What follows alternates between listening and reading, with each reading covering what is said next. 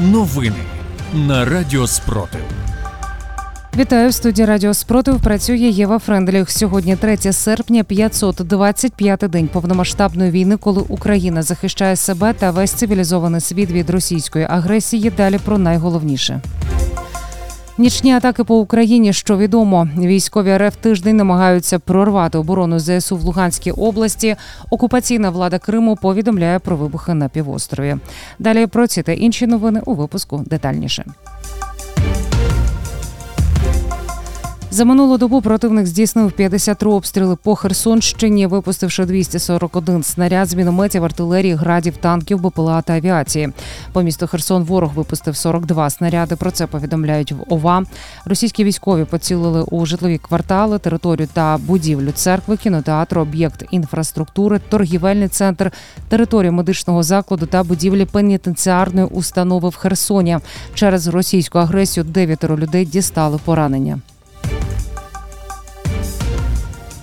Протягом минулої доби окупанти з РСЗО «Ураган» обстріляли село Мемрик та 26 разів обстрілювали Вугледар. Всього за добу армія РФ обстріляла 11 міст та сіл Донецької області та 20 разів била по цивільним.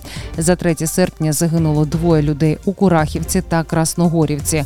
Також поранень дістали двоє жителів Курахівки. Про це повідомив начальник Донецької ОВА Павло Кириленко.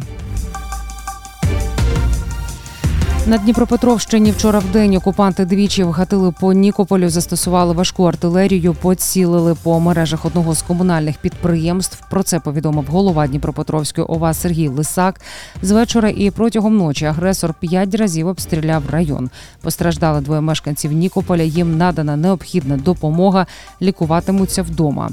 У місті понівечені понад два десятки приватних будинків, легковий автомобіль і дві вантажівки. Вночі в районі Феодосії в окупованому Криму лунали вибухи. Міноборони РФ заявило про понад 10 знищених безпілотників, які нібито випустила Україна. Протягом 2 та 3 серпня з Авдіївки евакуювали сімох людей. Про це повідомляє начальник МВА Віталій Барабаш в ефірі марафону Єдині новини. Він зазначив, що це рекорд за останні два місяці. Місто на 80% лишилося без мобільного зв'язку через пошкоджену вежу, яку неможливо відремонтувати. Росіяни в окупованому Мелітополі вирішили позначити важливі об'єкти транспортної інфраструктури плакатами. Усе місто завішане російськими триколорами і цитатами Путіна. Про це повідомляє видання Рія Мелітополь. Там пишуть, враховуючи, що важливі для окупантів об'єкти інфраструктури це ті, які використовують для військових цілей. Виходить, що пропагандисти позначають цілі для артилеристів ЗСУ і радять місцевим триматися подалі від таких позначених рашистами об'єктів, особливо помітивши там окупантів або їхню техніку. У новоросійську два морські дрони атакували воєнну морську базу РФ. Повідомили про це розмі. Свідки кажуть про яскравий спалах біля терміналу Каспійського трубопровідного консорціуму, котрий забезпечує експорт нафти з Казахстану. На Луганщині військові Росії вже тиждень намагаються штурмувати позиції сил оборони.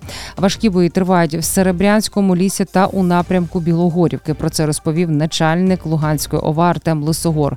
Українські військові тримають свої позиції. Військо РФ сконцентрувало дуже великі сили. За даними речника східного угрупування військ ЗСУ Сергія Череватого, за добу на Лимано-Куп'янському напрямку фронту відбулося 15 штурмів армії РФ. За добу українські воїни знищили 640 російських окупантів. Більше за новинами слідкуйте в телеграм-каналі Радіо Спротив. З вами була Єва Френдріх. Зігріваємо один одного любов'ю. Віримо в сили оборони України, і все буде Україна.